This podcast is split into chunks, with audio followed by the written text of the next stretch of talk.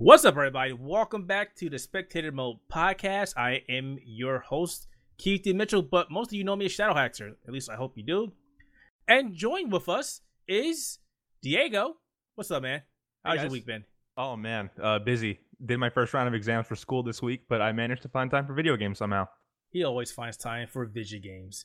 And Rob. Rob is a new steady here. He's been here the last two weeks, and he will be here for hopefully many, many more. What's up, Rob? so. Yeah, yeah. What's going on, guys? I missed the last one because I was at a bachelor party, which was You were having fun. We were making fun. interesting. Yeah, I, I hope you were. I was at a baseball game, so I wasn't having too much fun.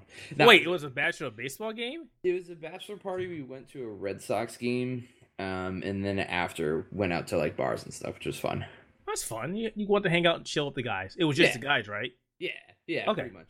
All right, so you had fun. So, as you know, everybody, every week we talk about video games and things that happen from the video game industry and things that we enjoy and things that we don't like.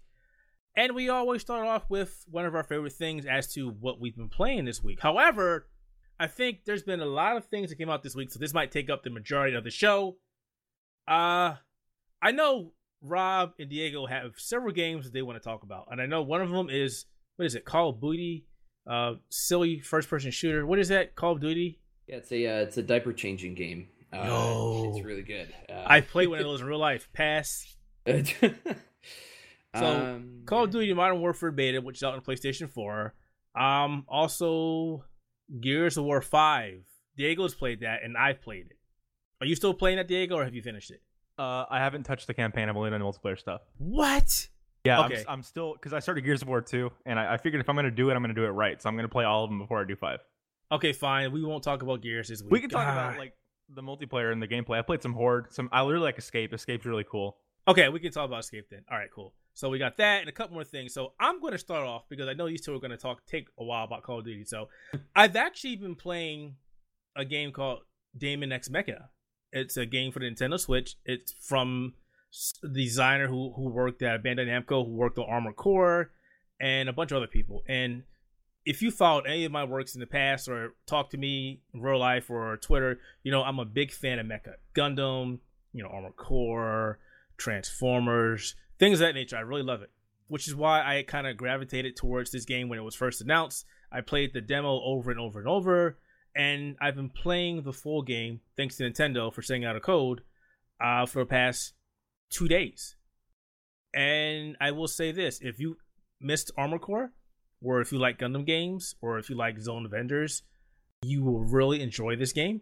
It is a lot of fun, and there's so many things you can do. You can customize your mech with paint schemes and decals and parts. So your arms, your legs, your torsos, your back weapons, your left and right weapons. A lot of lot, lot of customization, and you can actually customize your actual character. So in this game, you have you're a human called an outer, and you control the mech, which is called an arsenal. But you can actually retrofit your human self to supplement your ability inside the arsenal. So you can change off your arms, so you can control faster, change off your feet or your legs, so you can maneuver faster and get more HP and you know get a get a lock on ability and things of that nature. And this is the first game I've ever heard of within this sort of genre that lets you actually customize the pilot, so it would benefit the, the uh, your mecha would benefit from that. So that was actually pretty cool. And then there's other things in the game like there's a dog in there and in the uh, main hangar, and we all know that if there's a dog in the game, you should be able to pet the dog. And then I found out you can't pet the dog, Oh, and I was like, I, I tweeted out to Marvelous like, Marvelous, what's going on? I, I I can't pet this dog. Why can we not pet this dog? I really hope they put the ability to pet the dog in this game because it's just sitting there. It's the only thing there, and it's like it's like looking at you like, could you come over and, and give me a hug or something? And it's like you can't touch it. It's just sitting there. I don't know if they did that as a tease or what. you just look at it with a glaring smile, and that's it. That's all you if get. they've got other things you can you can customize your character you know typical things like you know color and eye features and facial features and hair things like that but they got wacky things in here too like there's like an ice cream parlor in the- in the uh the the mecha bay where your where your arsenal is and i'm like why is there an ice cream parlor near, and it's weird as hell it's like it's completely and when i say this completely japanese it's like weird colors and it's going all crazy and i'm like why is there an ice cream parlor here? why would you put an ice cream parlor there? But you can eat the ice cream and it would actually give you boost, temporary boost to take in the battle, which I thought was also pretty cool. Uh, the first time I saw that, I was like, wow. I started laughing. and I was like, wow, this this doesn't make any sense. But I guess it works. It was funny. It made me laugh. Uh, the game is really good. The combat is fresh. I really enjoy it. Uh, it still has some issues that it had when the the demo came out, but it's a fun game. But I I have to say this, and this is no disrespect to Nintendo or or the Switch, but when you get into some combat, the frame rate in this game just tanks. It tanks hard. It's already 30 frames per Mm. second. When you get into battle, it drops like 20 frames per second, and you can see it. And I'm like, this game would have did so much better if it was on like the PlayStation or Xbox. I'm glad they made it, but on the Switch, it, mm-mm. it doesn't So, work. Um, from from the first moment I ever set eyes on this game when they revealed it in Nintendo Direct, um, it it looked rough and it kind of stood out like a sore thumb amongst other more polished titles that Nintendo's been working on. Mhm. Um, and this is coming out in a really uh, bad time for it. I think. Yeah. Like right after Astral Chain, right before Link's Awakening. So, Yep. do you think this is only a game for like hardcore mecha fans, or like is this a game that a more casual Nintendo fan would enjoy? No, no. This is for mecha fans. This is a this is a mecha fan love affair. All right, yeah, that that sounds about right. And the reviews are lining up pretty much where I thought they would. So it No. seems like this is this is a like if you want this kind of game, you know you already want it, and if you're on the fence, it's really not going to be for Yeah. you. Yeah, Yeah. it's pretty much it. I mean, again, that's- and that's why I prefix saying you know I'm a big fan of this type of thing. And I know if I try to pitch this game to somebody else who just likes action games but doesn't care about the whole, oh wow, I can customize this machine to make it look like I wanted to make it. No, they're not going to care. They're going to go, oh hey, I can shoot shit. That's all I can do. I'm done. It, Yeah. it doesn't have any. I, I don't want to say it this this say it this way. It doesn't have any redeeming qualities that would make you want to play it. You know, it's just like okay, Gears of War Five. You either know it's Gears or it's not Gears, and if you don't care about Gears, you're not going to play five or you're not going to play four. And this is what this is. If you don't care about the games that prefix it, like Armored Core or the Gundam games, you're not going to care about this. I feel like Gears is still like worth playing just purely for the mechanics. If you're not into the other ones, like do you, do you think this game uh, holds up mechanically, like as a video game, or is it rough No. in that aspect too? No, Oh, I mean, okay. there's nothing in, in this game that stands out. You can slide, you can fly, you can jump high, you can target stuff. I mean, there's nothing in here that would say, I need to play this game.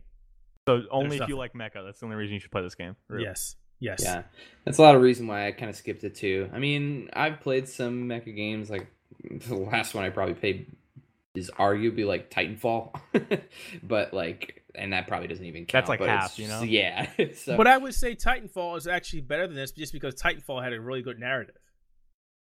yeah, I would agree. And I, And I some good gameplay too. yeah, Yeah. You can you- like it's more variety too, just because you can swap between being a pilot and, and a Titan too. It's it's more of a different game, honestly. I, I don't think it's like Yeah, I wouldn't call Titanfall a mecha game. a good comparison. Yeah. Um, but I don't know. I definitely skipped on it and probably will continue to skip on it just because I wasn't super interested in it. It looked, like you said, just kind of choppy. Like the movement didn't seem interesting to me. The fights didn't look that impressive.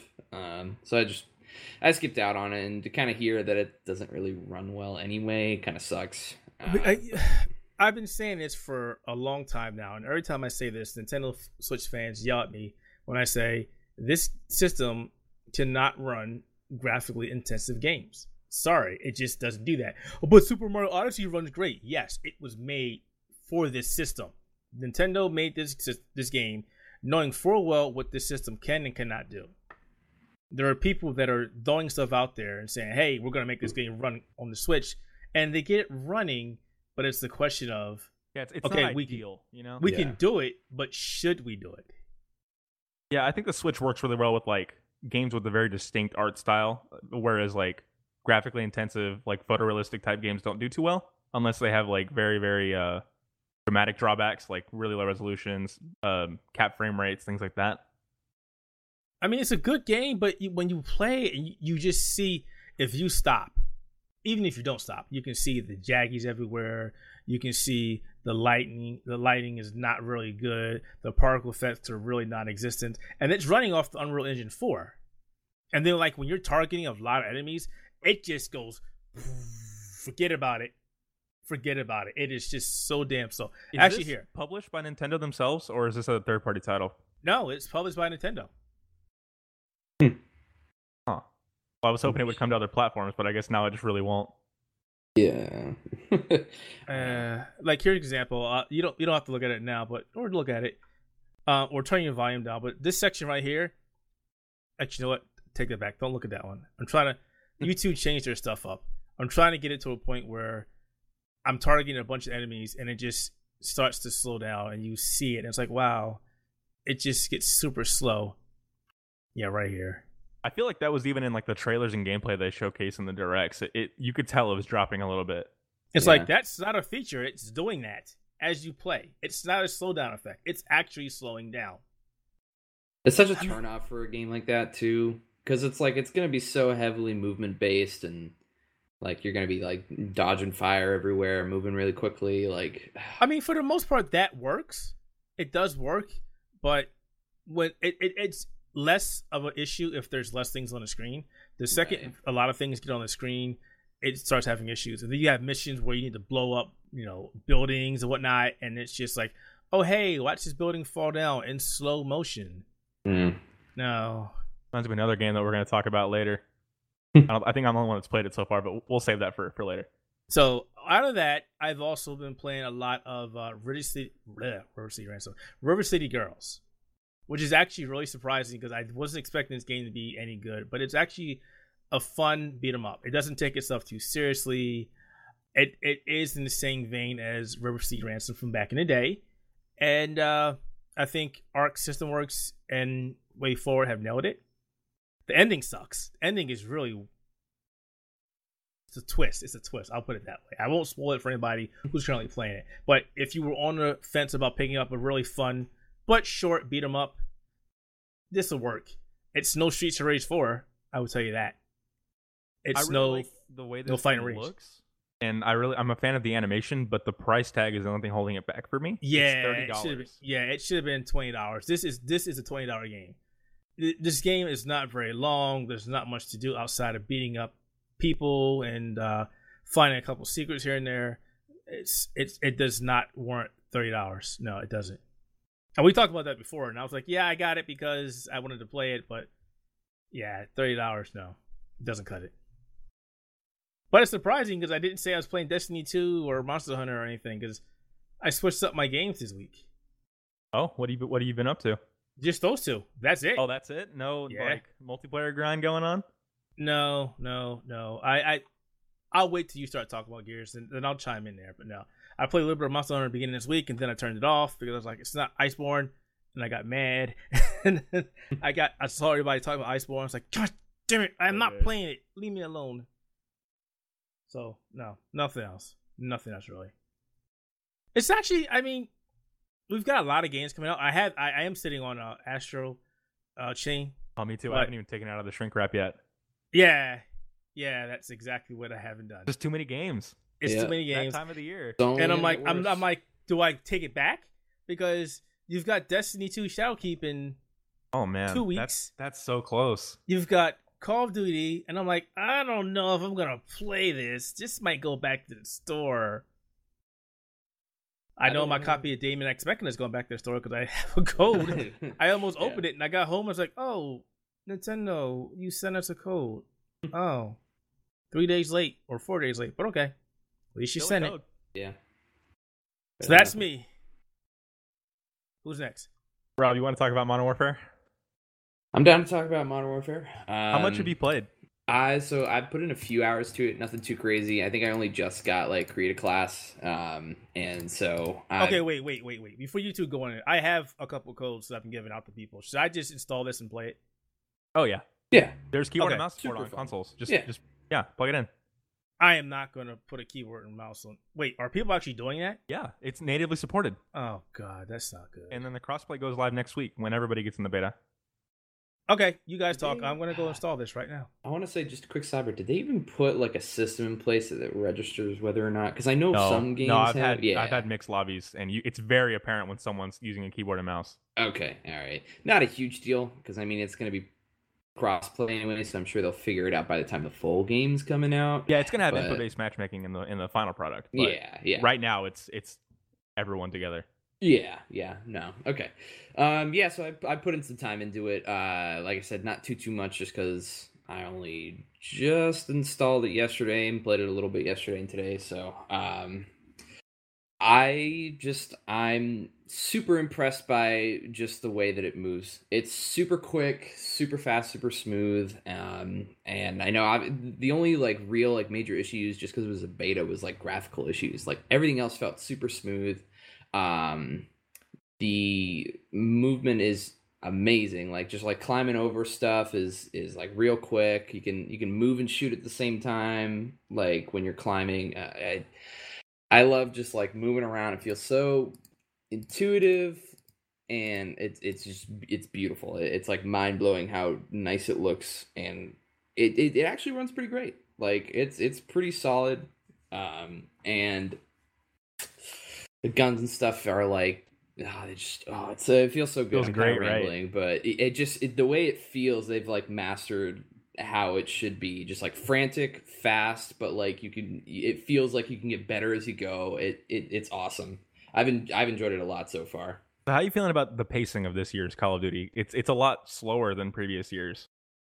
uh see that's the thing though because i feel like it's fast and slow sometimes Yeah, like it's still Call of Duty, but like it's it's you got to think about it a little more. Yeah, yeah, especially with just like the way because I, I played mostly like just like the domination game type because I just hop into quick play, um, and like a lot of the times like people like they'll shut doors, they'll set traps, deployable covers, and like they'll they'll like hanker down and like they'll really hold a position for a while. It's not like previous Call of Duties where it's like you'd hop in there if there's one or two people in a point then you could have like a whole squad spawn there take that point and then move on to the next one and it would just keep rotating um, now it's more a lot like once a point is taken if they choose to defend it they can and they will keep it like it's it's so much more the defensive gameplay is like way more structured towards the more people you have the more people are interested in keeping that that point. And it's much harder to get in there because it's like they they will start you know watching corners closing doors. It's so much harder to get in. Like you have to really come up with a solid plan. That's the part that i really enjoy a lot because i like playing games like siege um, where it's that, that that game is based off of that you know like set up a good defense or break down a good defense. And i like that aspect of it a lot and it it's it's really interesting and it makes like games like domination more fun because it's not just a cycle of people going from C to B to A to B to C to C. Yeah, you know, it just keeps going. And now it actually feels like you're taking a position and holding it, and it should be satisfying if you take it away from someone. So I actually I like it a lot more that it's considered slower, but it, it feels like it's more of a challenge to actually take a point and and defend it. You know, Yeah, That's- they, they've like added a a lot of lot, lot of defensive options this time around, and I feel like modes like headquarters really shine, and that's a good it's a good idea to put headquarters in the beta, and it's one of the three modes that's in there right now. Like yeah, capturing that headquarters and then having respawns disabled, and you have to hold down that point. It's exhilarating, and the the removal of the mini map is really what changes this game up a lot. Uh, do you have any strong opinions about that? Because some people are not happy that the mini map is gone. Uh, not a not a huge deal. I mean, I think the removal of the minimap is it kind of just plays into the franticness of Call of Duty just in general.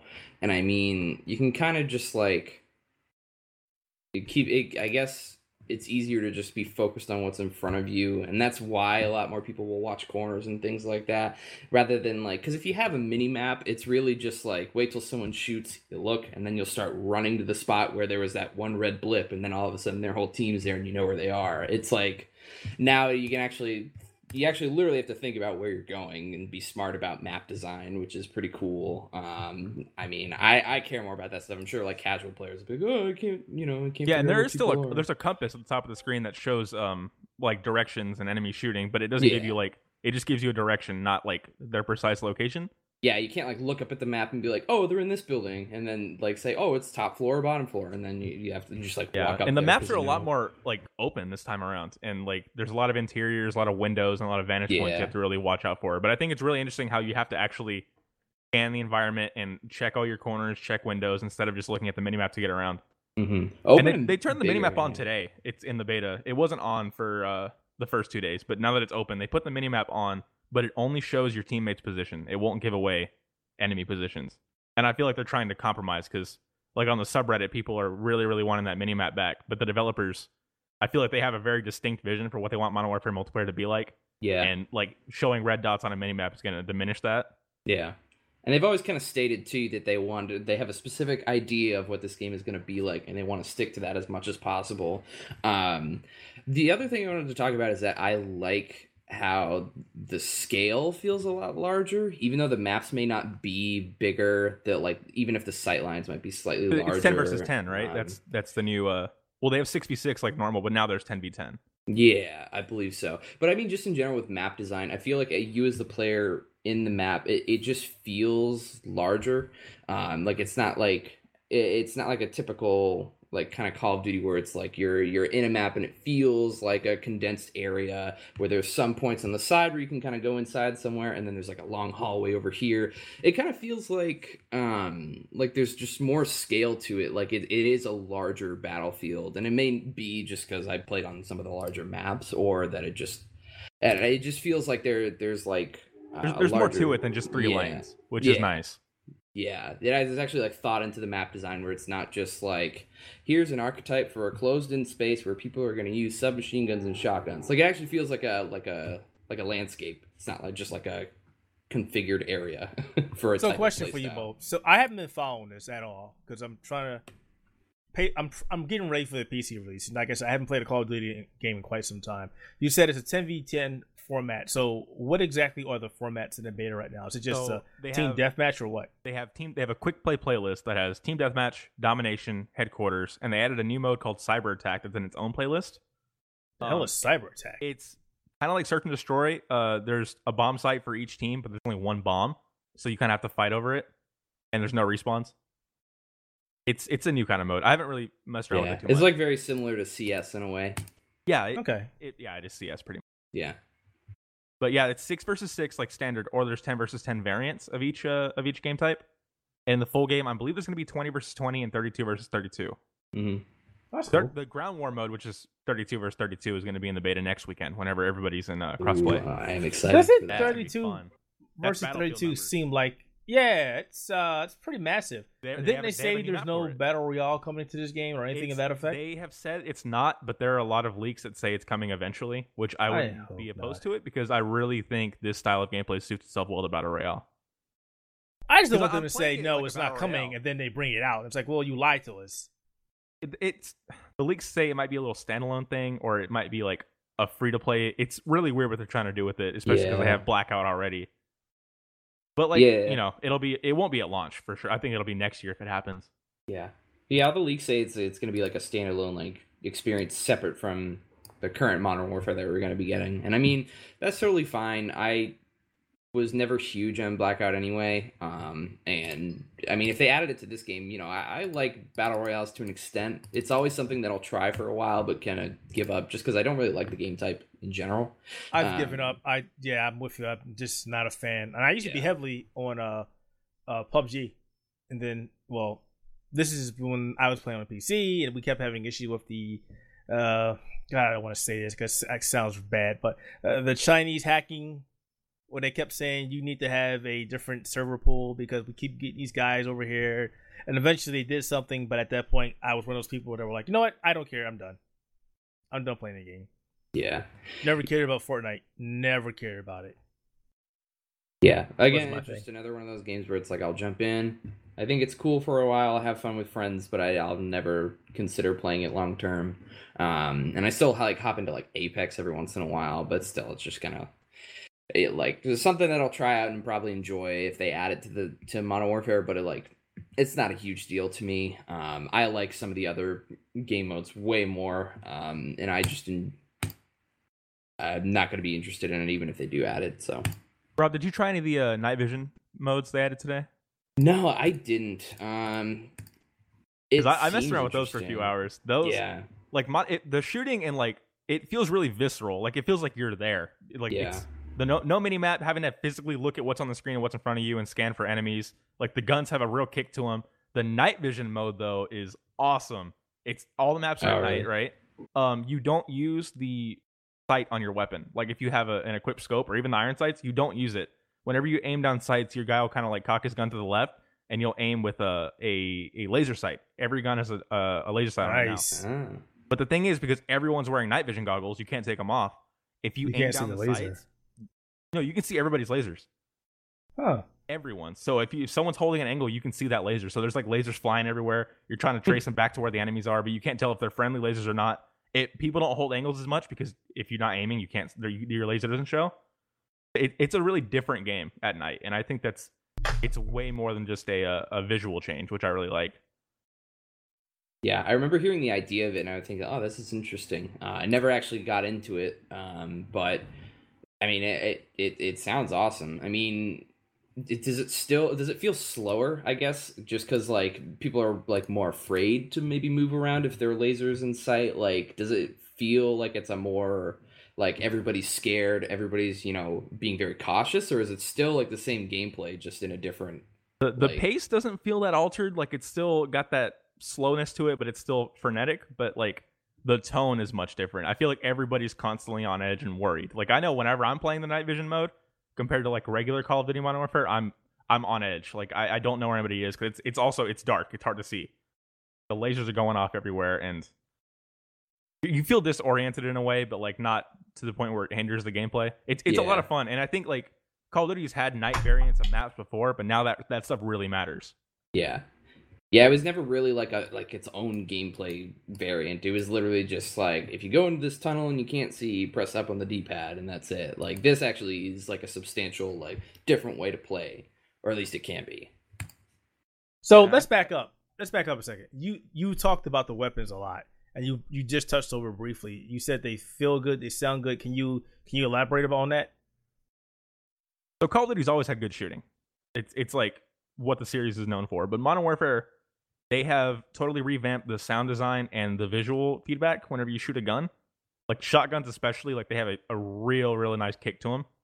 Um, it, it, the time to kill is extremely fast. Like two to three shots, someone's dead um, shotguns, it's they have incredible range, which is something that a lot of games don't normally do. Even handguns, like you mm-hmm. put someone down really quick. The guns have they have a real sense of power, and that goes both ways. So if you see somebody, you can kill them, but if you get caught in the, out in the open, you're just you're gonna die. Yeah, yeah. The big thing for me is the visual feedback because I think Call of Duty's always had good audio and sound design um, in all of their guns. Like it, they all sound completely authentic um, most of the time. They just sound really good. The visual feedback in, in the beta, though, is like the biggest thing for me, especially with my point with handguns that I mentioned, I think, a few episodes on the podcast, was that the visual feedback for the handguns looked massively improved. And then when I tried it in the beta, like it literally feels so much better because there's something with handguns in that in previous Call of Duties, the visual feedback has been so bad for them. They literally feel like pea shooters like it never felt like an you were actually using a handgun. And it would always just kind of feel like just unnaturally weak um, and it, it, it, would almost feel like every time I'd pick up a handgun, I'd be like, all right, why am I, why do I even have this sidearm when I just have like a, like, can have a main rifle and just use that?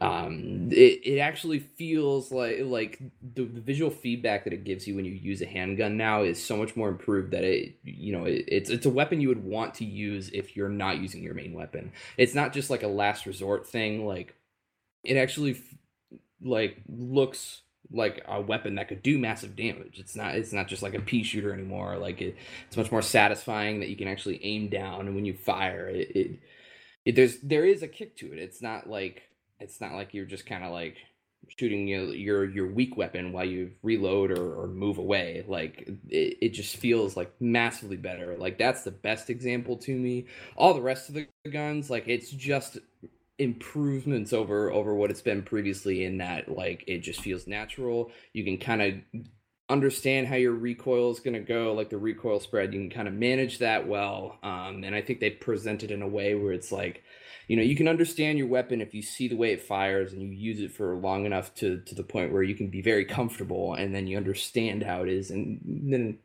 within that you become a, a better player because you can, you know, understand what you have to do, and it, it just massive improvement there for me um, specifically in the visual feedback i just it's so much better So Yeah, there, there's a lot of recoil and stuff on the weapons. Like they feel incredibly powerful.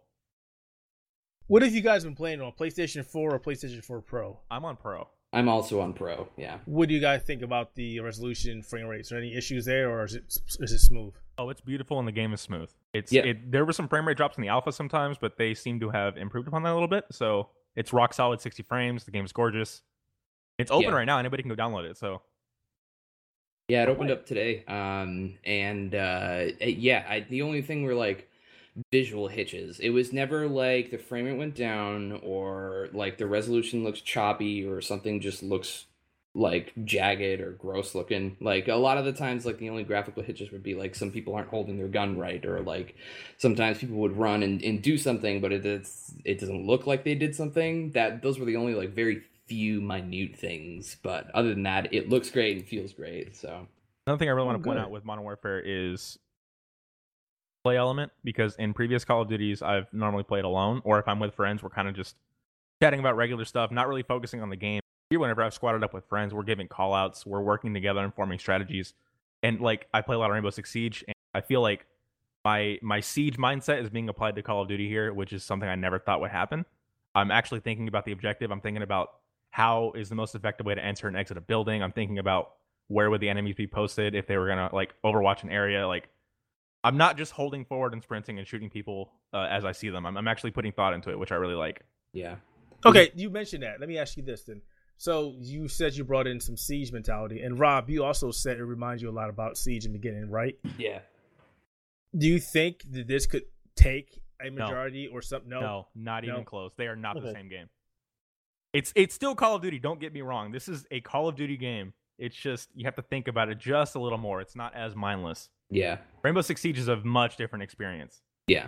It's just elements of it. It's never it's not like a like a direct experience copy. Um it definitely feels like it's not a game where you're like I kind of um mentioned earlier where it's just like previous multiplayer modes like domination would just kind of revolve around everything would kind of move in a circle now it actually feels like you take a spot you keep a spot it actually feels like the, the gameplay that you're trying to do isn't revolving around your kill score going up or your kd ratio it's more about what the actual game type is when you're trying to hold a position you got to defend it attack it you know it it feels like they're they're narrowing down what the experience is supposed to be and making sure that a player when they when they jump into it they they actually play towards the objective rather than you know just oh it's team deathmatch but slightly different. Like it it actually feels like they're they've narrowed down and improved the gameplay to the point where it plays like how it should rather than it's just like everything kind of moves around you shoot your gun you get your kills and that's it I think even in team deathmatch, like people are still holding down like crucial buildings and like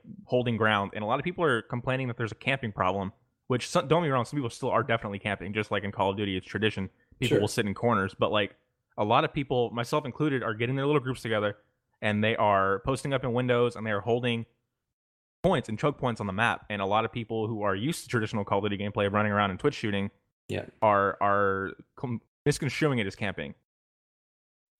Hmm. And there's a very thin line there, but I, I feel like this is a much more defensive Call of Duty than an offensive one. Well, it sounds like everything you guys have said so far is positive. So I'm downloading it right now. It's gonna take a while because PlayStation is just so freaking slow. But it sounds A lot of interesting. yeah All right, I'm going to switch gears and talk about another shooter, uh, Gears of War Five. And since Diego has not finished the campaign, we'll just talk about the, the multiplayer aspect. Now, I've only played um, Horde and Escape, mainly Escape, just because I think Escape is amazing. I cannot stop playing that for some reason. How much of the how much of multiplayer have you played on Gears Five? I've, it's most multiplayer. I, I haven't really touched Horde that much. Um, and Escape I played a little bit, but multiplayer is where it's at. And man, that feels the gunplay feels good. Yeah, I it just, does. Uh, uh, last time I was on the podcast, I mentioned that I had finished Gears of War Ultimate Edition, and going from that directly to Gears Five is such a step up. It it feels incredible. A lot of the guns feel a lot different. Um, they really like the active reload. Even that feels a lot better. It, I mean, the game's gorgeous too. Native 4K at 60 frames. It looks and runs great. It feels great. It's just a really, really, really good third-person shooter. Just wait till you play four, then go to five. I everything I care about four is negative. Yeah, it's. But you're saying you're playing them all through, so eventually you're going to I hit did, four. I did watch the the recaps of like one through four on on Gears of War five. So I think I'm just gonna go ahead and start the campaign just because I want to play one, two, and three just because that's that's those are important games. Like I Yeah, have to that's have fine, played those, yeah. but like four, I can skip that. And judgment, you can skip that. Yeah, I just we just pretend that one didn't happen. Yeah, it doesn't exist. So, all right. So, I will say that majority of my gameplay multiplayer has been Escape. I played a little bit of Horde, and Horde is just Horde. It hasn't changed. There's no big difference there. It's just Horde mode. Escape though is you and two other people. Then you get to escape from random areas or random. I'll call them dungeons, and they're actually fun because if you try it by yourself, I've actually got paired by myself a couple times because people dropped out. I don't know what happened there, and I kept dying. I, I guess eventually I will be able to do it because it, it seems like it's a great challenge. But if you're in there with one more person or two people, you can just run through and wreck stuff, and you're fighting mini bosses and trying to get away from the venom and trying to beat the stage in a certain amount of time. And there's a there's a a worldwide ladder where they tell you where you ranked at. That's a lot of fun. I've been playing that for a while. Um, there's also I, I, saw on the right of it. There's a you can actually make your own levels and send them out. So I nice. haven't tried that. It reminds me a lot of uh, Left 4 Dead, and I think that's really cool.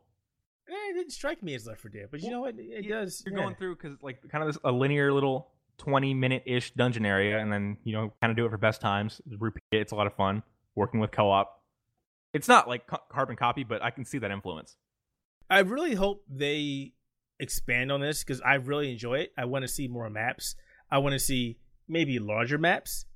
I just like the fact that it's you and two other people running through an area, and it's not a campaign, so you don't have to worry about telling any narrative or anything. Just put obstacle after obstacle after obstacle and let us get through it. It's fast. You can jump in it within seconds. I really enjoy this game. I think it's one of their best modes so far.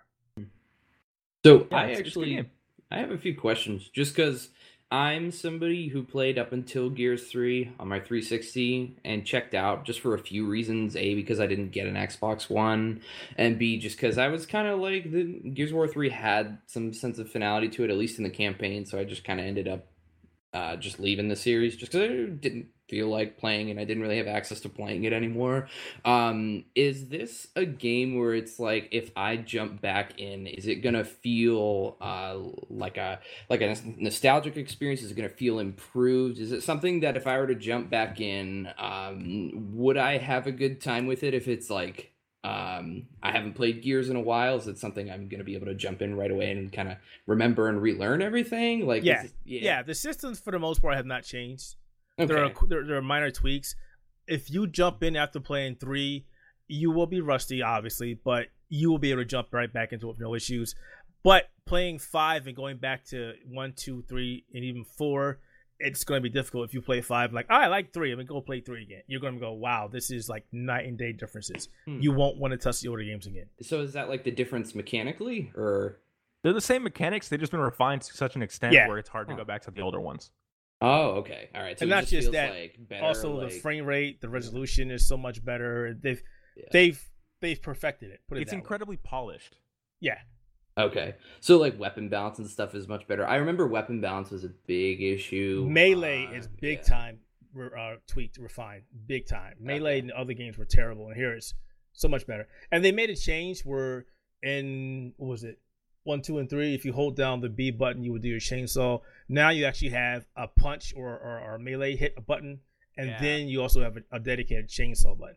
Oh, okay, cool, cool. Yeah, no, I was just curious because as somebody who has doesn't really play the series anymore, I was curious about maybe jumping back in at some point, and I just wanted to see what the difference was if it was like a vast improvement or just like a big change. You have Xbox Game Pass, right? I have PC Game Pass, or at least I will be getting it soon. But Well, there you go. there. Jump in, play. Yeah, if you Yeah. if you have some form of Game Pass, there's really no excuse to not at least just jump in for a few multiplayer Yeah. games or like Escape or Horde. There's And something since- here for everyone. Yeah. And since we're talking about Gears 5, let's go ahead and talk about that element because I think this is um what's the word, what's the word I'm looking for?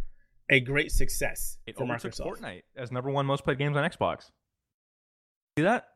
No, I didn't. I did yeah, not okay. see that. Since Fortnite like got big last summer, it has been constantly number one most played Xbox game since since then. Okay. Gears Five when it launched uh, Ultimate on on Game Pass, overtook it number one. That would have been to do that. interesting if it if it beat a number one game being streamed. I guess nothing's going to this uh, dethrone. I didn't look uh, at Mixer Fortnite. numbers, but as far as like games being played by Xbox players, Gears Five overtook Fortnite, which is a huge milestone, and I think that really shows the power of Xbox Game Pass. Oh yeah, because for a Yeah. couple dollars you're playing the latest and greatest game of the series, a AAA title from Xbox on Game Pass. And like I said last time, like this is their first big exclusive launch Yeah, since Game it Pass is. has launched. It is. Forza I- I went back and rethought that. kind of Yeah. success, but like Th- This that- Kill this is- Horizon. this has more mass appeal than than Forza Yeah. Horizon does. Yeah, that's what I was curious about too. I was wondering if you thought the game would have been successful if it wasn't a like a Game Pass launch title. Not this successful. Yeah. It would have been successful, but not to the extent that it is. And, and look at this. I want you to think about this for a second.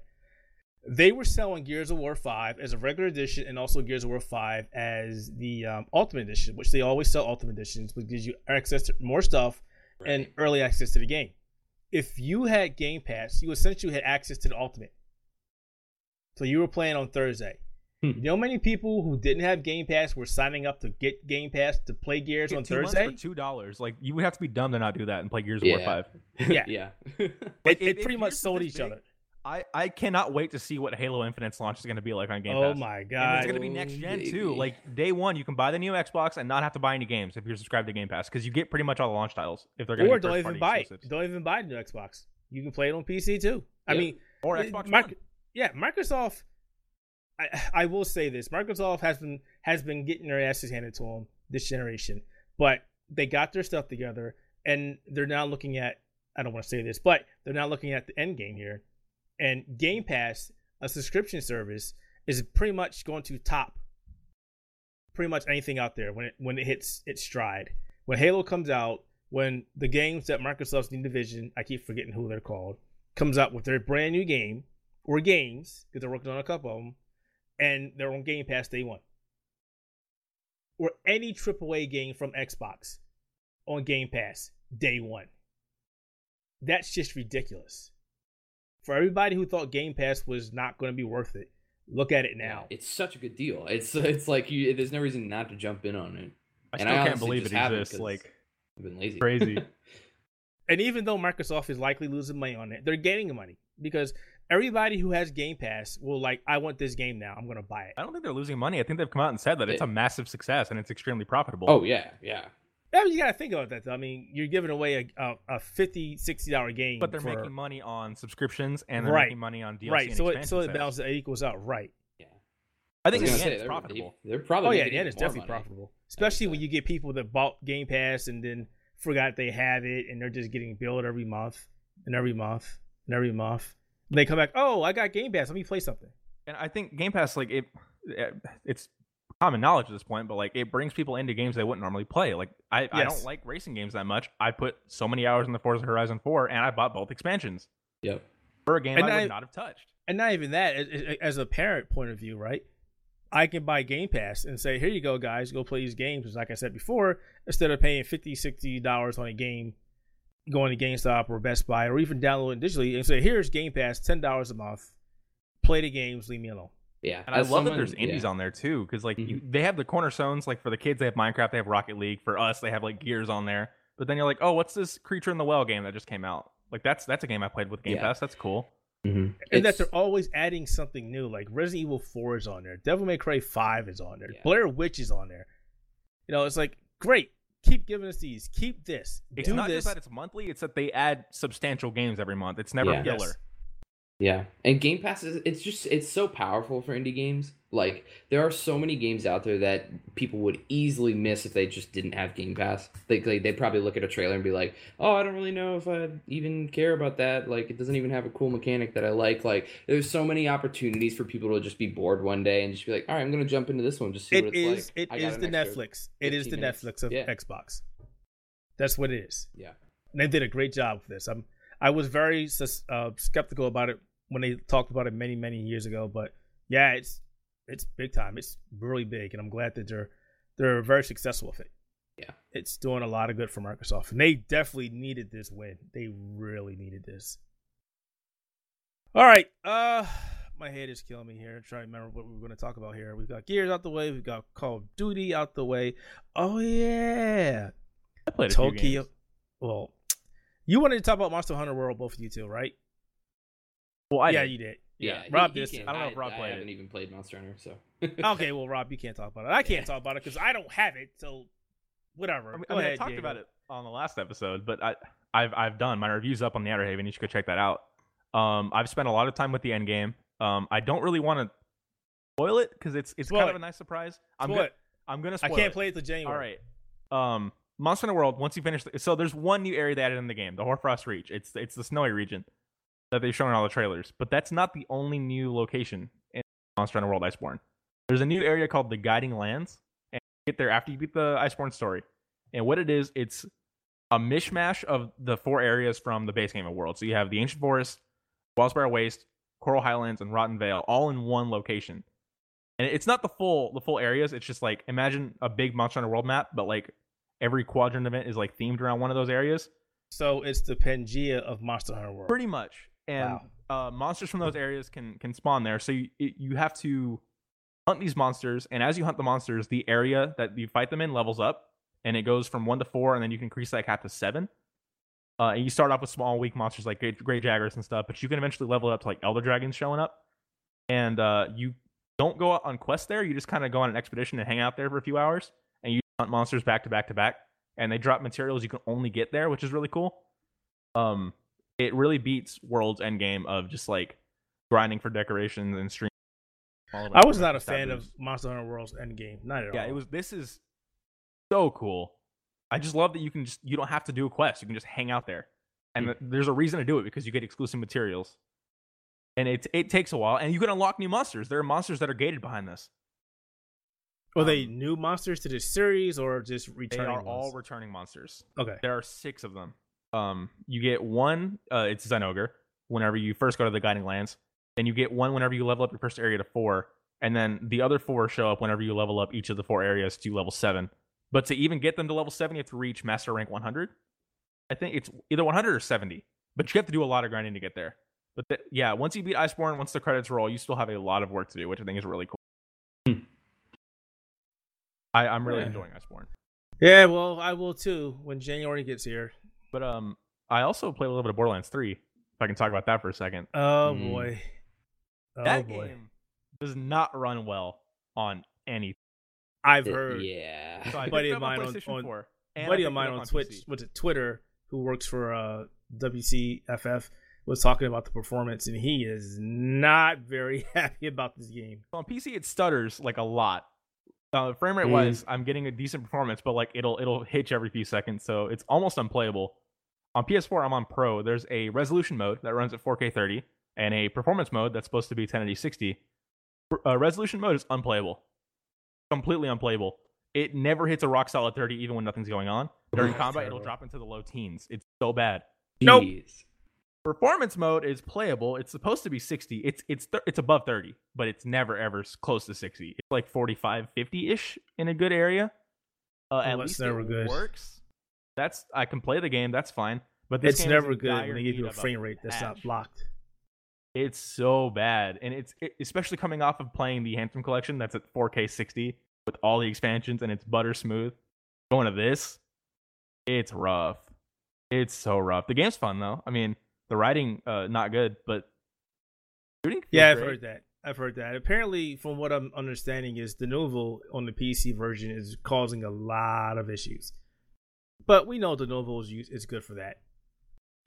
Yeah, Yeah, so that's great. I'm waiting for somebody to, to to hack it again, put the crack version up, and then people will play it uh, the crack version and go, "Hey, this runs so much better than the legit version. Why is this?" And then we'll all look at Denuvo. Yeah, it kind of sucks because this is like I hadn't really played a whole lot of Borderlands. Like I played two a little bit, but I kind of played beyond its time. So I was kind of hoping I would jump into Borderlands three just kind of after seeing what first impressions were like. And I was hearing like all these like, uh, oh, the game runs bad, yada yada yada. Like it's not that good. And I was just like, ah, all right, you know, whatever.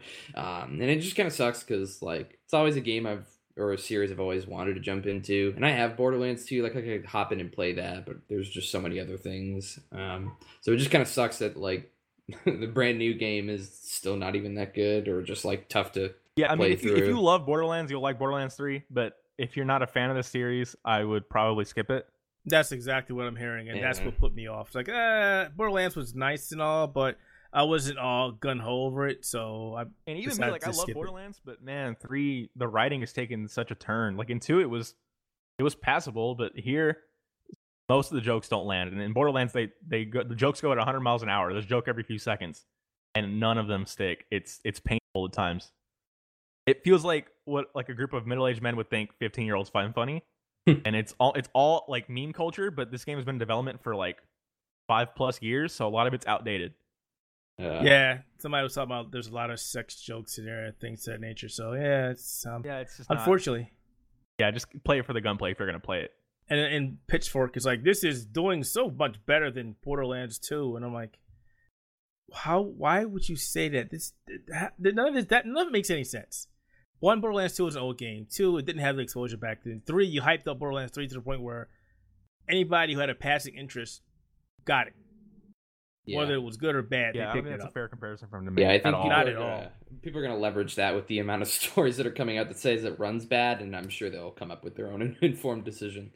Uh, but yeah, Yeah, it's a it's a shame. All Yeah, right, and well, before we move on to Tokyo Game Show, I want to talk about one more game that I've been playing. oh, Uh, Red Dead Online. Oh yeah, he did talk about that. I also hopped in for a little bit. Oh, did didn't you? go too far, but um, yeah, I hopped in for a little bit. I'm excited to kind of actually play the game online now. Yeah, like there wasn't any content up until now, but now they actually gave the game uh, things to do. There are new specialist roles, is what they're called, and um, they cost 15 gold bars to start. That's the premium currency. Um, become a bounty hunter, a trader, or a collector, and these have not stories, but like there's there's a little like mission to introduce you to the to the gameplay loop and what they're all about.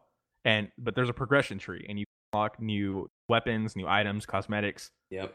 Uh, and there's also new gameplay stuff like bounty hunters can find wanted posters in towns, tear them down, and go hunt a bounty. And you would think that would get repetitive, and it does. But there's some small things that make it uh, a little bit fresh. Like my, some of my bounty targets are the simple go here, bring the target back that are alive. But other ones like the bounty and his gang were on a train, so I had to like jump on the train, take them out. Uh, sometimes there's two bounties, which a little bit uh, tricky to transport with one horse. Uh, other times you have to go stake out a place, wait for someone to show up. It's really fun. It's really cool. Gives you something to work towards because you can unlock uh, cool stuff. Trading is what I've been spending a lot of time with. It reminds me a lot of GTA Online because in GTA Online you can run a business. Yeah. That's the main gameplay loop there. You uh, like get supplies and then you can go sell for a bunch of money. Red Dead Trading is the same kind of way. You start a, uh, a store out of your camp, bring back pelts and other things that you hunt to uh, this butcher table, and over time, if you keep it supplied, uh, it'll it'll generate goods, and then you can sell them once this bar fills up for a bunch of money. And as you level it up, you can unlock like things like a wagon to store uh, pelts while you're hunting, which is completely helpful, uh, and other stuff like that. And then you can pick up cool stuff for your camp. Like you can buy a dog now. You can actually pet the dog, unlike some other games we talked about. Hey, Ugh, I want to pet the dog. I really want to pet the dog. Collector though is like the one that's most interesting to me because there's no combat involved in it at all. Um, throughout the world of Red Dead Online, there are treasures that you can find. Kind of like in a single player, you can follow maps to find like, yeah. yes. and that that's not all you can do though. Like you can buy the maps to take you to like certain treasures, but you don't need the maps. You can just go look around and explore places. Mhm. And there's a bunch of things to find, like playing cards, family heirlooms, jewelry, and sell them. But if you get the full set, uh, they'll sell for a lot more. So that's kind of the kind of the goal there. And uh, you can get some stuff for your horse if you do that. The upgrades aren't as cool for that one, but I think exploring the world and actually having reasons to go look around and find things is really cool. And on top of that, they made the game actually play like a video game now. Like your characters actually do what you tell them to. Looting doesn't play that same animation every time. Um, it, it the shooting feels a lot more responsive. It's a lot more fun to play, and there are actually things to do. So I think it's worthwhile to jump into Red Dead Online right now. Plus, if you have Twitch Prime or if you're on PS4, you get two of the uh, roles for free. So that's cool. Yeah. Yeah, I, I hopped in for a bit, um, and I saw some of the new stuff, and I was like, finally, I don't have to just steal a wagon, bring it back, steal a wagon, bring it back. oh, there are things like- in the back of wagons too now. That's because you can rob like people in Red Dead, obviously. Yeah. But if you would like stop somebody's wagon and go in the back, there would be chests, but they would always be empty. But now there are things back there, so I can be an outlaw now. It's cool. Hey, let's go. Yeah. Yeah, no, I, I had a lot of fun just starting like the first like bounty hunter mission and that was pretty cool. And I was like, all right, I'm, I'm actually like willing to go and check in on this periodically rather than like before it was literally just like, hey, this is just like when GTA Online was in a beta where you learn how to drive a car and then they drop you in a world. That's it. That's it. Meanwhile, I have not played Red Dead Redemption 2 at all, even though I own it. Ah, Probably do that. That game's good. Or I Wait, did the same thing with. Spider Man. I finally played Spider Man. I was like, yeah, this is great. Why did I you're wait so long? you haven't even played the story? No. Oh, buddy. That's Oh, so man. good. Yeah, you should totally start that. There's too many games. I know. Especially if you played the first one. There's That's all so I'm many say. games. I, I think people are saying it's it's like you can play it without playing the first one, but I think that too you need to play the first one. You get so much more it's out so of it if you it- play the the, story first one, hits though. way harder if you play the first game. Oh yeah, You'll miss so many things, but this is a game that came out like a year ago, so yeah, yeah. It'll be one of those days where I'm like, you know what? I got like two weeks off. Let's play some games. so good. Yeah. Online, there's a battle pass now too online. I feel like I should point that out. Oh, Free God. and paid. Oh, yeah. I, I dropped the 35 gold bars, which is about 12 to 15 dollars for uh, the battle pass. I already had a because you've been playing Red Dead Online for some reason. There's no content. Uh, Rockstar gave away gold bars like every week, so I had like a hundred, and I figured why not? There's a lot Yeah. of cool um, weapon skins and outfits and stuff in the battle pass, and a lot of cool emotes, which I didn't think I would get out of Red Dead Online. Yeah. There's a free tier too, but that's kind of lame. Yeah. Yeah, no, I'm I'm totally into actually going in and playing it now. Just Yeah, 'cause there's, like- things to do. And, Progression and things to work towards now, like a real video game. yep. All right, I'm talking about Tokyo Game Show now because I know you all want to talk about Death Stranding, and I know you're all disappointed that we did not get any more footage of our hero pissing on things. Hey man, he took a bath though. He, he took a shower. He took a shower, and then he got interrupted. But seriously, we got 49 minutes of gameplay. I think we got some more today, which I haven't been following yet. What do you think about everything we've seen so far now? Are you still confused about the game? Do you have any idea what's going on? Do you not care because you're already sold on the game? What do we got here? So Well, Kojima yeah. said uh, before the gameplay came, went, came out, he said, um, "This is for people who don't really believe in Death Stranding, like people who are still on the fence, like I don't know what this game is about." And me, a long time from the first trailer, I was like, "I'm on board. I don't care what this is. This could be, this could be like a puzzle game or like a visual novel, and I'm still in day one." so I didn't really want to watch this gameplay, but then I saw snippets of like Norman Reedus like outside and riding a hoverboard or like in the bath with the baby, and I'm like, okay, I need to see this and see what's going on. And now that I've seen like the gameplay loop and like how the open world is going to work, I'm 300% in. I'm so excited for this game, even more so than I was before. Yeah. I'm I'm super interested in it. I always was kind of interested just because I, I like the things that Kojima does, even though he's kind of crazy a lot of the time. But he is he's very innovative and does a lot of different things. Um, but I kind of had a relatively like an idea of what the game was gonna be. It was you take stuff from one place, go to somewhere else, but it, it's so much more than that. And and like being able to kind of see it shown off like that, like I'm definitely convinced I will totally pick it up and play it. Um, and it it looks like a lot of fun and i just kind of like games that are experiences i'm not really in it for being able to take something one place and go to the other like that's not like my thing like i i'm just ready to be in it and kind of experience that world because the world is the most interesting part to me um, Yeah, yeah. and just kind of figuring out what the heck is going on in the story and you, you, what do you have to do where do you play your part if you're just like this delivery guy or whatever um, and it, it just it looks wild and i'm ready to experience it because it, it's going to be insane and fun and Yeah, Yeah, I'm the I'm same the same thing. Same way. Yeah, it's like a lot of people are really focusing on the mechanics. Like, well, what do you do in this game? Like, what's the combat like? Is it really just walking from place to place?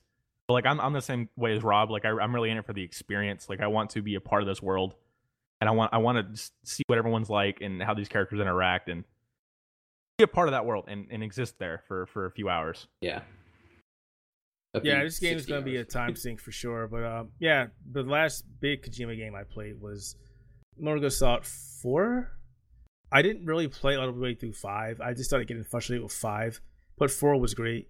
And I'm looking to have that same experience again and, you know, play like 40, 50 hours of, of game just sitting here trying to figure out what exactly is going on. I think it'll be closer to five than four in terms of Metal Gear, but yeah I think The- mechanically, it's the if you- spirit of Metal Gear that matters. Yeah, I think if you mechanically enjoyed the way Metal Gear Solid Five plays, then you'll probably enjoy Death Stranding for sure. Five is so smooth.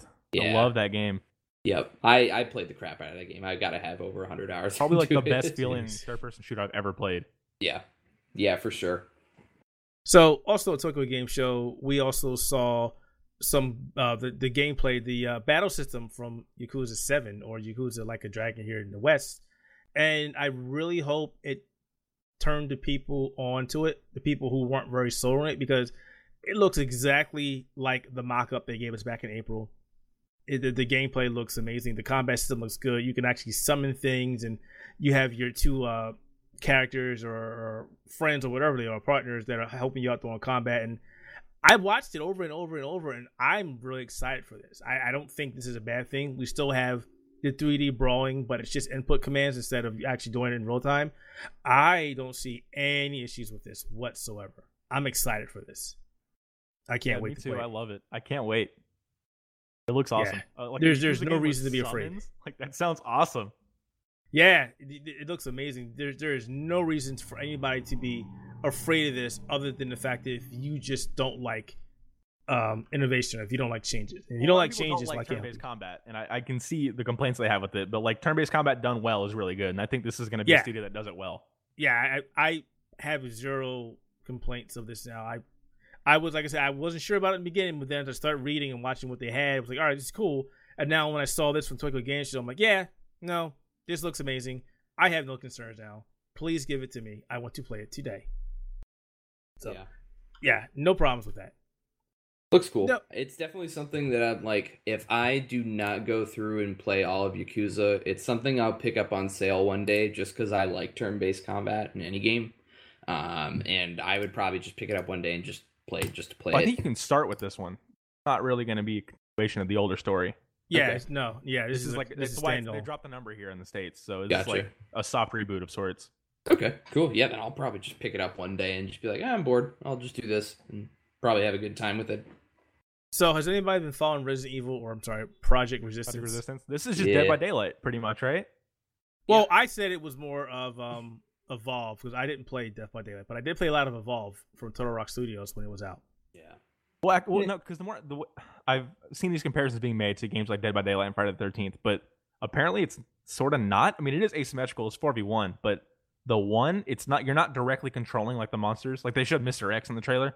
Yeah. Uh, apparently, this mastermind is what they're calling them. The one Yeah. player. Um, they don't have direct control over over the the monsters, but they do have like they can set down traps and then guide the monsters around, which I think is really cool. It's more like they're essentially playing a strategy game almost. yeah, think it- is really yeah, it's what it seems Yeah. like. It's it's a strategy versus. I guess it's a- action strategy because, and that's not a genre that even exists because while the four people were fighting to get out and to get around, the one person is basically the mastermind, strategically placing things to stop them. Yeah, it's um, Yeah. it's interesting cross of the genres there. Yeah, when I heard about it, I was like, this reminds me so much of like those Garry's Mod custom games where people would do like obstacle courses and then one person would be able to kind of go through, push a button, and then they would shoot out like barrels somewhere and hit the player. They'd have to try and like dodge them. It reminds me so much of those, and I used to have so much fun with them just like randomly, like on a random server. I'd just be like, oh, okay, I'm just doing an obstacle course. And it, remi- it reminds me of those, which are so like kooky and fun. Like that's what I expect this game to be, just like as a full experience. And I think that could be like really fun to just kind of pick up and and just play, even if you don't like Resident Evil. Like it's just it, it's just gonna be goofy fun, which I'm. I just hope it lives for. up to the Resident Evil. I mean, even though Resident Evil is not in the title, it's a Resident Evil game, Is, and is Project Resistance the full title? We don't know. That, that's it's what gonna they're, be called they're- Resident Evil something. Like it has that's to what they're be. calling it right now. They're just saying Project Resistance. They haven't said anything else other than that. I wouldn't be surprised if they just call it Resident Evil Outbreak. That's that's a known quantity. That's a name. People are familiar with that.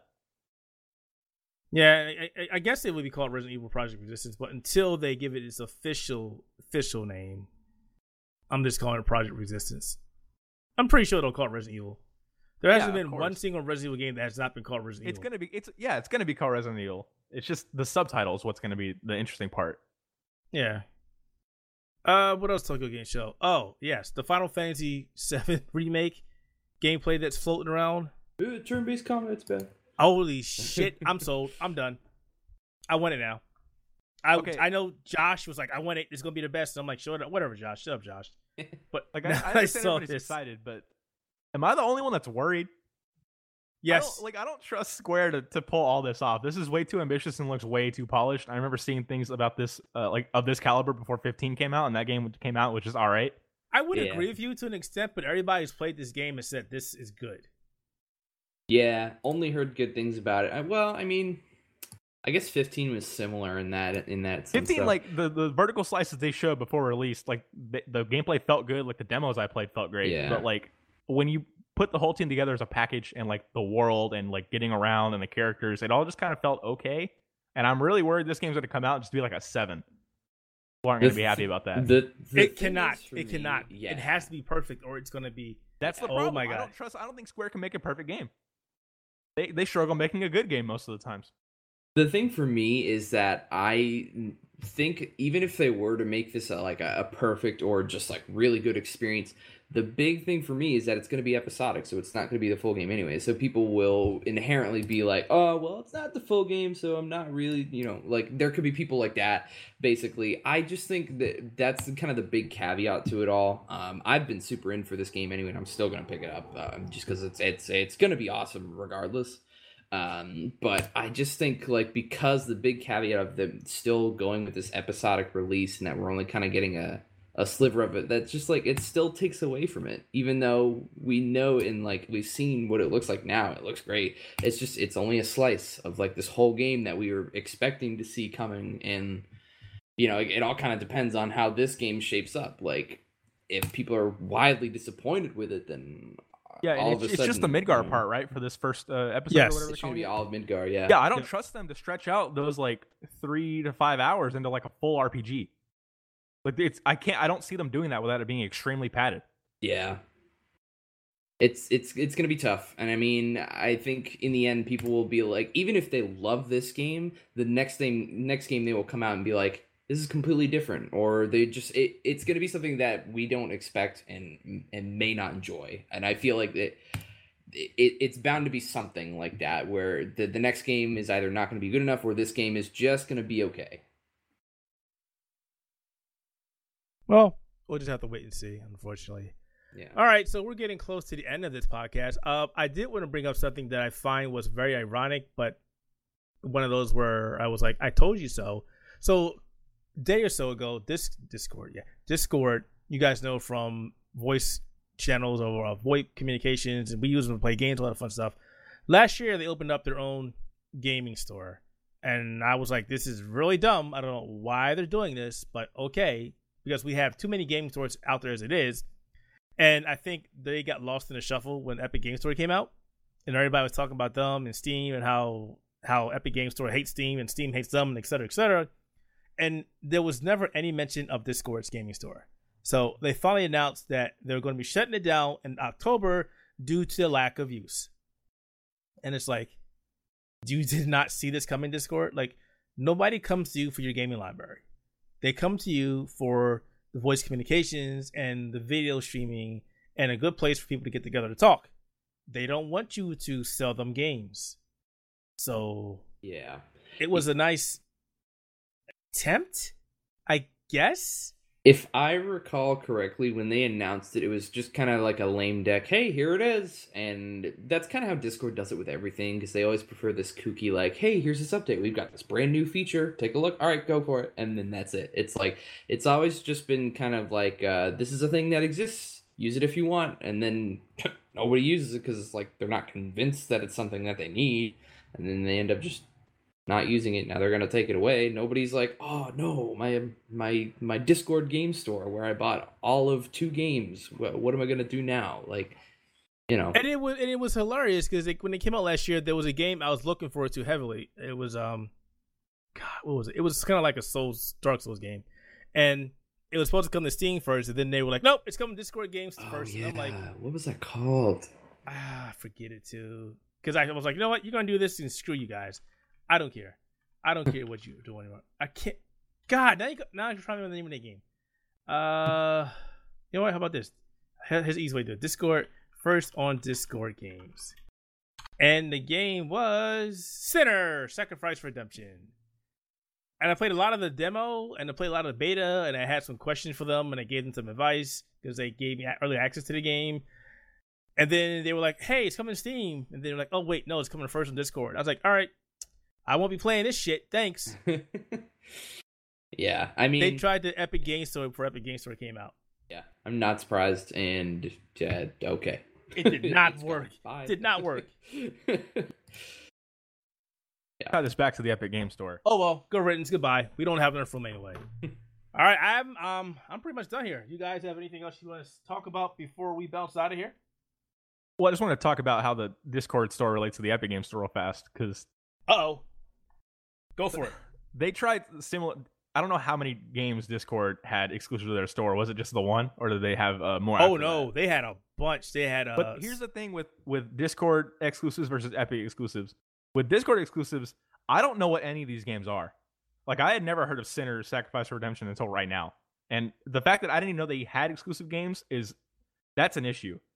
And the fact that the store is going under yeah is another issue. And I think the Epic people likes to give Epic a Shit. lot of uh a lot of really negative feedback. But the unfortunate reality is like the only way to break into the PC marketplace and become a store that people will actually use is to do what Epic is doing. And a lot of people are gonna get mad at me for saying that. And I don't necessarily approve of snagging these games from but like Epic wants to become Steam's biggest competitor, and this is the yeah. only way. Yeah, I don't know. I don't know if they're going to keep being able to do that now that, that Steam made that change a while back. Yeah, well, they made that before the Epic Game Store even was a thing. They made that way back in like November, early December.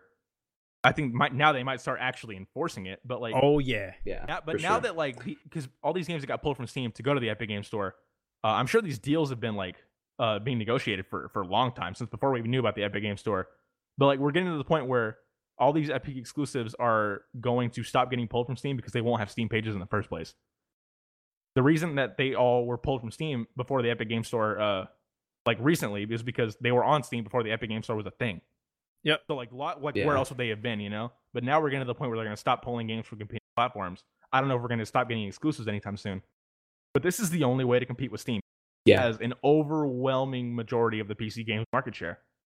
I agree. I agree wholeheartedly. I mean, it's like who else is there? There's like GOG maybe. Uh, yeah, the GOG, Origin, you play like all those. Yeah, the people buy games on there, and you can Humble get, like, Bundle. but they they Humble are actually still doing good. Yeah, they're yeah, still yeah, there. They still they're great, microscopic a, compared a, to Steam. Yeah, exactly. They have a specific gimmick. It's like a whole bunch of games on this package. You know, that's different from a lot of what Steam is. Steam has their sale, but it's like you can buy each game manually, you know. But the thing with Steam is it's not that Steam is going to these people and say put your stuff on our platform. They're going to Steam because Steam is such a, a juggernaut. I know it, it's a, it keeps feeding itself. It's like. Steam is so big, so people put their games on Steam, which makes Steam bigger, and like people only go to Steam because that's where all the games are. I think the only way to break up this this Steam issue is to have Epic Game Store come in. like no one else will go to another store unless they have exclusives. That's that's the reason people buy consoles. Like why would you switch consoles unless there's? I, I don't, yeah. and I don't think. And here's the thing with Epic Games Store, because I've been no, I've been complaining about this and talking about this for a while now. Hmm. it's the way that they approach the issue, and they came in half baked. They didn't come in for completed store. They came in with features missing, and that's not the way to do it. And then they put out this roadmap, and then they couldn't even follow their own roadmap. And so they come back and go, you know what? screw the roadmap. We can't follow what we said we are going to do. And you're making all these promises and all these allegations, and you still haven't stayed to it. I get the fact that you're buying these exclusives, and I've said it before. If these games were not on Steam in the first place, I could care less. But when they're on there, and then you're taking them away, and, and more more importantly, when people have already helped pay for these games to be developed, and you're pulling them away, that's not a good look. Yeah, Kickstarter games, I don't agree with that. Like Shenmue should have stayed on Steam, or yeah. at least provided Steam codes to backers. But like in terms of Epic Game Store exclusives, like getting pulled from Steam in this first year, because remember, remember, we're still in the first year of the Epic Game Store. Yeah. Um, like where else would those games have been? Like they have these games were known quantities before. Like we knew not Borderlands 3, that was an announcement, but like Metro is a good example. We knew Metro was coming, and I'm sure they were negotiating with Epic behind closed doors before we saw the Epic Game Store last December. Yeah. But like they had to have a Steam page because that's just what you did. They did. I, I remember. You know what's funny though? Somebody asked Epic. somebody asked Epic Games a while ago. They're like, "So you have your own storefront now, right? Why haven't you pulled your games from Steam yet?" Are there games still on Steam? Unreal Tournament, all of them are still on Steam. Huh. Well, they're on, yeah. they're on the Epic launcher too, right? Nope. It's got to be like some kind of deal then. I would imagine. I'm sure there's. But they're Epic Games there. games. They publish them, and I would imagine, hey, these are ours. We're pulling them off. Yeah, but I'm I mean, sure I get- there's got to be some kind of clause in there that says like this has to remain on Steam for however many amount of time. But I mean, yeah, these yeah. games, these are like the latest one they released was Unreal Tournament 2000. No, wait, Unreal, 2004 Collector Edition or Editor's Choice was like 2008, and Unreal Tournament 3 was like 2009. These are we haven't seen an Unreal Tournament game in Yeah. forever. Yeah, years. I thought you were referring to like there's a new one, right? Nope, they killed it. Fortnite killed it. Oh yeah. they yeah, were working on it, yeah. and they were like, you know what, Fortnite makes us too much money. Yeah, and that And one then was mem- on the Epic launcher. And remember Paragram, Paragram, Paragram, Paragon. Paragram. Paragon. Yeah, Yeah. Paragon. That's They killed too. that too. Yeah, I, I, I think with the Epic Games Store, they're still they're worried on newer games, and I feel like those games will get pulled eventually and go to the Epic Games Store. But like as it stands right now, I mean they're focusing on on new releases. Newer stuff, yeah. Yeah, And like the store's gotten to the point, like I used it to buy Borderlands 3. It's my first Epic Game Store purchase. Um, it's gotten to the point where it's it's useful. I mean, it's not, but like Steam's not like, it's got features, but I don't use a lot of them. You yeah, know.